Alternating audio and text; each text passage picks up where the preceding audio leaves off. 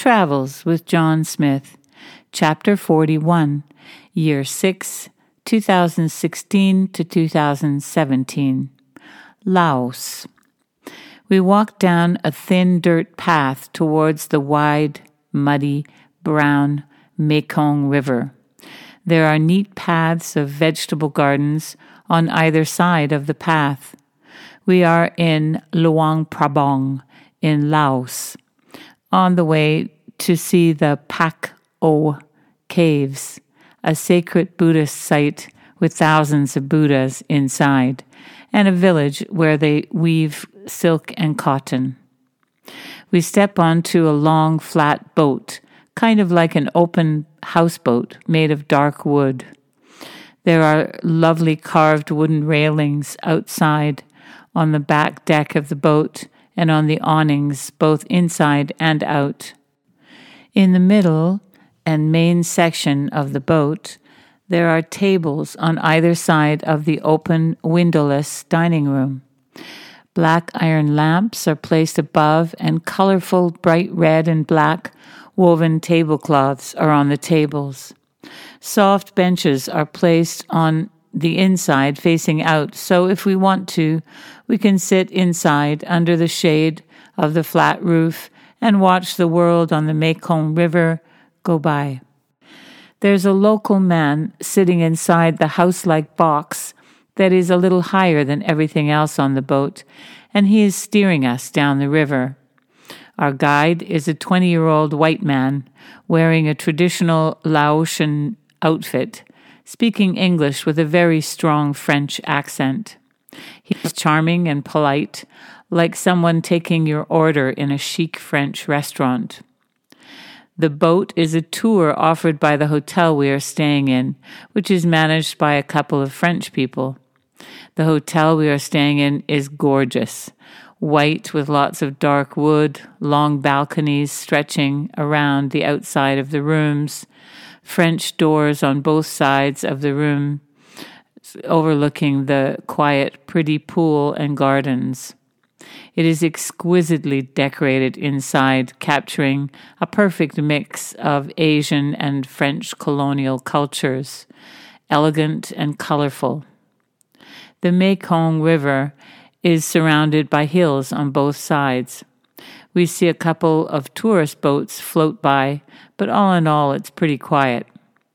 As we leave the shore where the boat is docked, there is a man breaking up the dirt on the small plot of land on one side of the hill down to the dock with what looks like a pickaxe.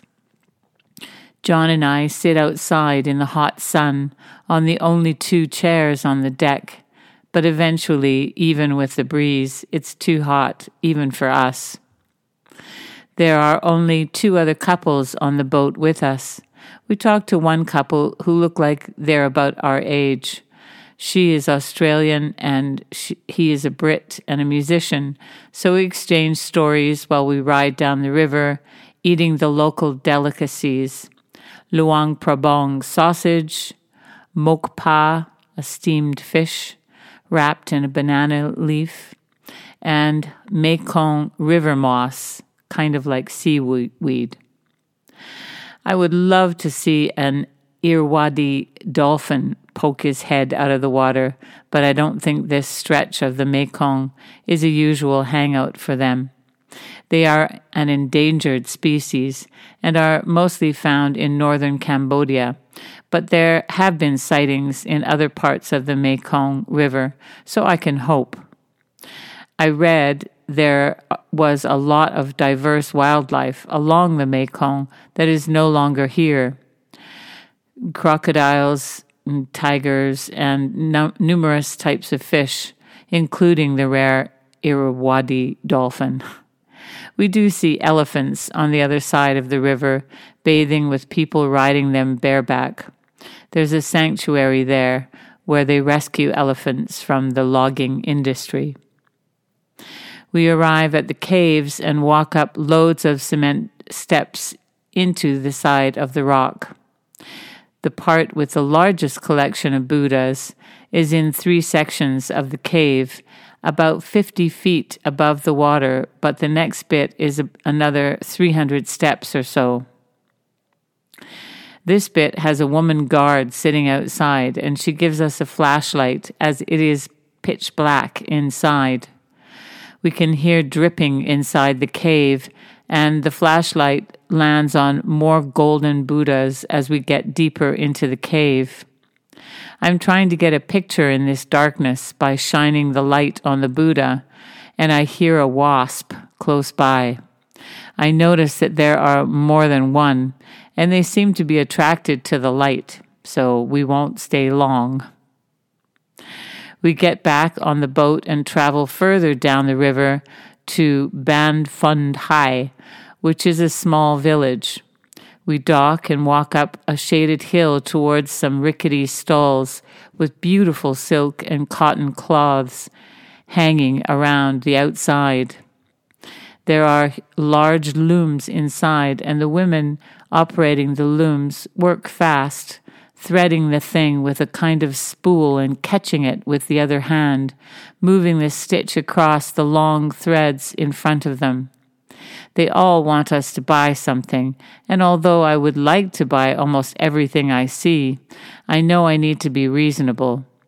I have almost used up the space I reserved in the carry on suitcase I brought after a trip to my favorite shops in the weekend market in Bangkok. Some of the stalls have colorful looking bottles lined up on a rugged display case.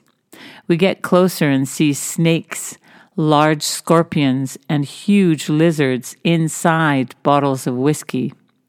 The bottles have labels that say Snake Whiskey, real specialty of Ban Phund Hai. Usage, rheumatism, lumbago, sweat of limbs. Dosage, twice a day, each small cup before meal. There's also Laos writing and a drawing of a muscular man flexing his muscles and a snake the size of a man on the label. The women who are selling the whiskey tell us the creatures inside the bottles were caught in the village. The houses in the village are mostly made of wood that looks like barn board and are fairly rugged, usually two stories high. Most have corrugated metal roofs. The stalls have a shop area out front on the bottom level, open to the elements. There's a staircase leading up to the upper floor of on the outside of the house, and the banisters are made of the same weathered looking wood, but more ornate, with details carved below the railings. Some of the doors are made from different colored wood, some are painted bright Mediterranean blue and have matching shutters, and but they all have the same basic design. They are similar to the houses we saw in Cambodia, but these ones have more privacy, more walls. The village is fairly quiet, and the pace of life seems slow in the hot sunshine. The streets are like dusty paths with the colorful material that is the main export of the village, flapping gently in the breeze. And apart from a couple of small children coming back from school, the people from our boat seem to be the only visitors right now. We turn a corner on the way back to, down to the boat, and there is a stunning scene a beautiful temple and several smaller buildings, all with the traditional sh- sloping roofs that tilt upwards like an old fashioned mustache. The colors are brilliant in the sun, mostly white and gold, with red and turquoise mixed in. Medusa snake figures on either side of the steps leading up to it, and white and gold Buddha like statues sitting in various places in the shade or riding on a large white elephant. It is 5 a.m., and we are sitting on the side of one of the streets outside a large monastery. We have small rattan containers with sticky rice inside and bowls filled with some kind of packaged cakes in front of us. We were sold these items and told by other people who are lining the streets that we are to put handfuls of rice into the containers of the monks when they pass by.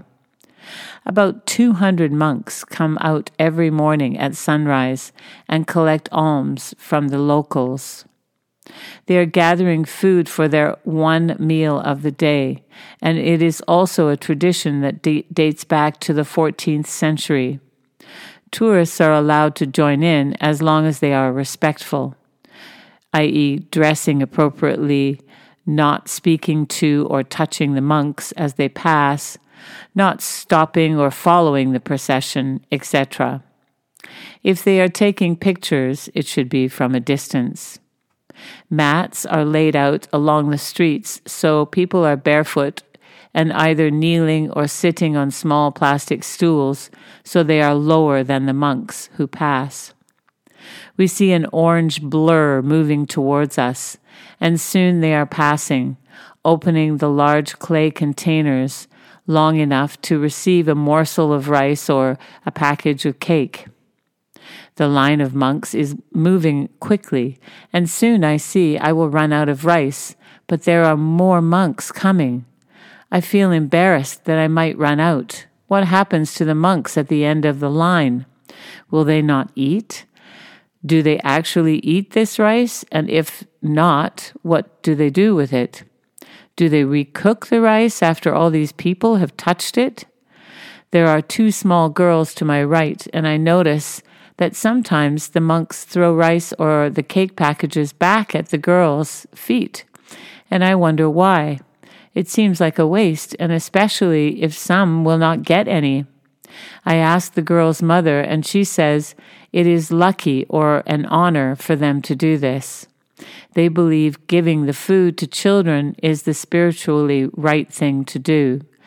After the seemingly endless line of saffron colored robes disappear down the street, we decide we are hungry. We see a street vendor with the traditional pole over her shoulders, balancing with a basket on each end, filled with sections of soft bamboo like little parcels open at one end, with steamed coconut inside. We buy each, one each and peel back the outer layer. It is sweet and filling, a good start to breakfast. There's a morning market nestled in an alley that turns into a bustling little street behind the temple on the main street. Similar to most Asian markets, the street is packed with the colors and smells of cooking. mounds of vegetables, fruit, and stalls with cheap but delicious good food. We pass the local library and decide to go in. There's a painting on the wall in the courtyard of a long boat with book boat on the side of it. It shows the boat in a river village uh, distributing books and school children on the boat in their school uniforms reading books. We go inside and learn that we can buy books from the library and they will donate them to the book boat. The boat travels to villages where there are no books and, dis- and distributes them. We love this idea and buy a couple books we like the look of and give them back to the library for that purpose. We are standing at the top of a large steep hill called Phou Si. It overlooks the city and the rivers, and right now the sun is setting, so there are a lot of people here elbowing for the best shot. We take a couple quick pictures to keep the line moving. There's a shrine up here too, though we came mostly for the view of the sunset. On the way up, we passed a giant golden Buddha and some other Buddhas, including the reclining Buddha, which is apparently the Tuesday Buddha. So if you were born on a Tuesday, that one is your Buddha. This one is mine. And a teaching Buddha, he is usually sitting with his legs crossed with students around him. This one is John's. The view is stunning, so it is worth the climb. Since we climbed up the steps on the river side of the hill, we climbed down the other side to the night market as after the sun goes down. Why is it that shrines and temples are often up steep staircases? It is dark, but the main street running through the city is lit with rows of traders with their wares in front of them. Stalls along the sides and two rows in the middle stretch down the road as far as the eye can see. There are many handmade items of good quality, including carpets, silks, bamboo stereos. This is a piece of bamboo set sideways in a stand with a hole big enough for an iPhone to sit in and actually does amplify the sound. Paper umbrellas, teas in hand painted bags, etc. We follow our noses down an alley off to the side where there are long tables with heaps of cooked food on big round metal platters, like a rough version of a buffet, but with loads more food.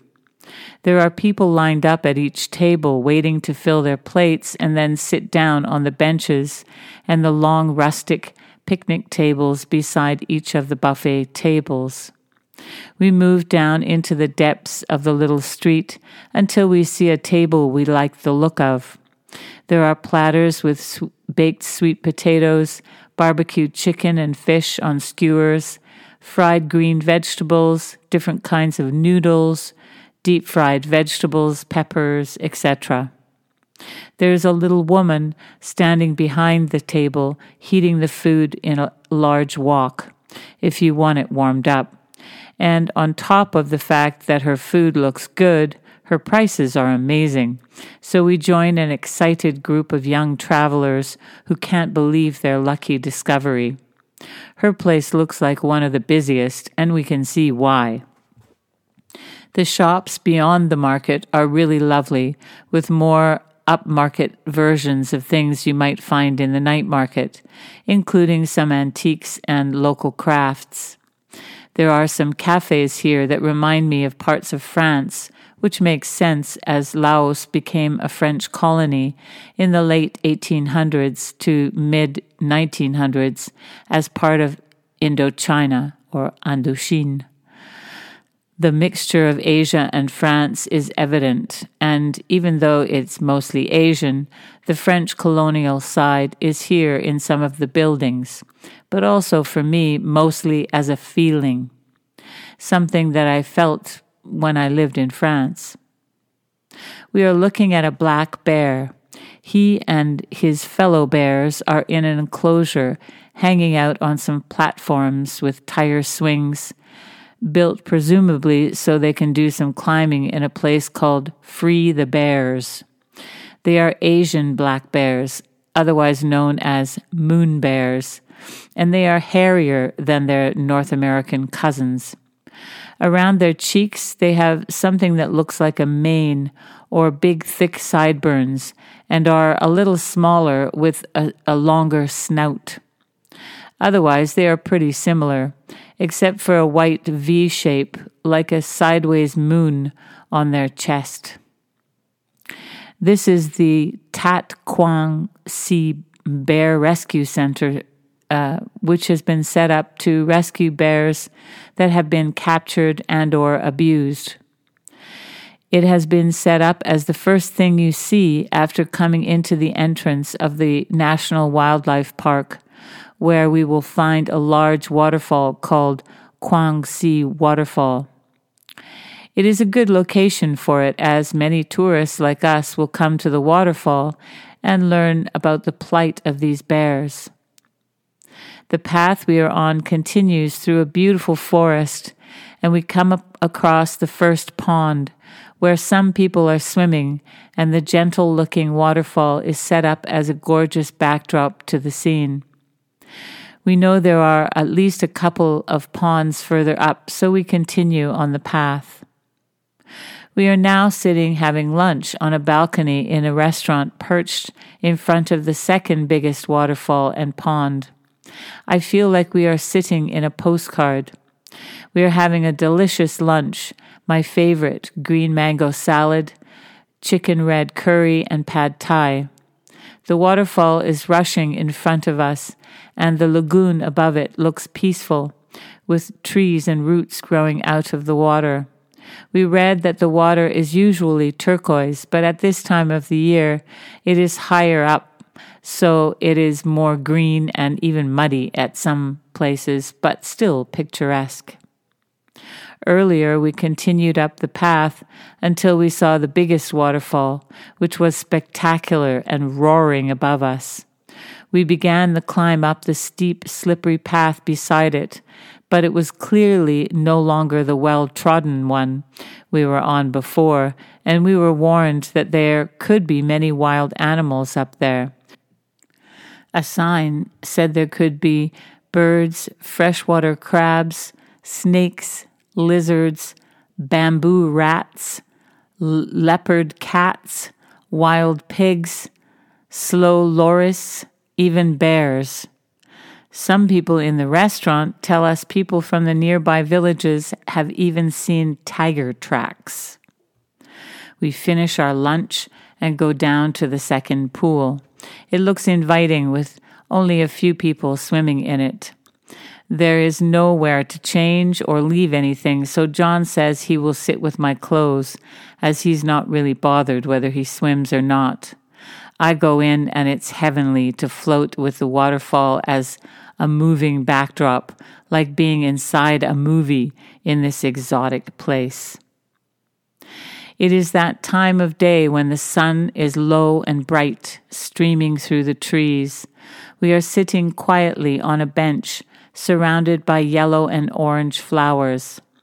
There are several large cobalt blue, leopard spotted, and other magnificent butterflies, the size of my hands, flying around us, playfully, dancing with joy in the late golden afternoon sun.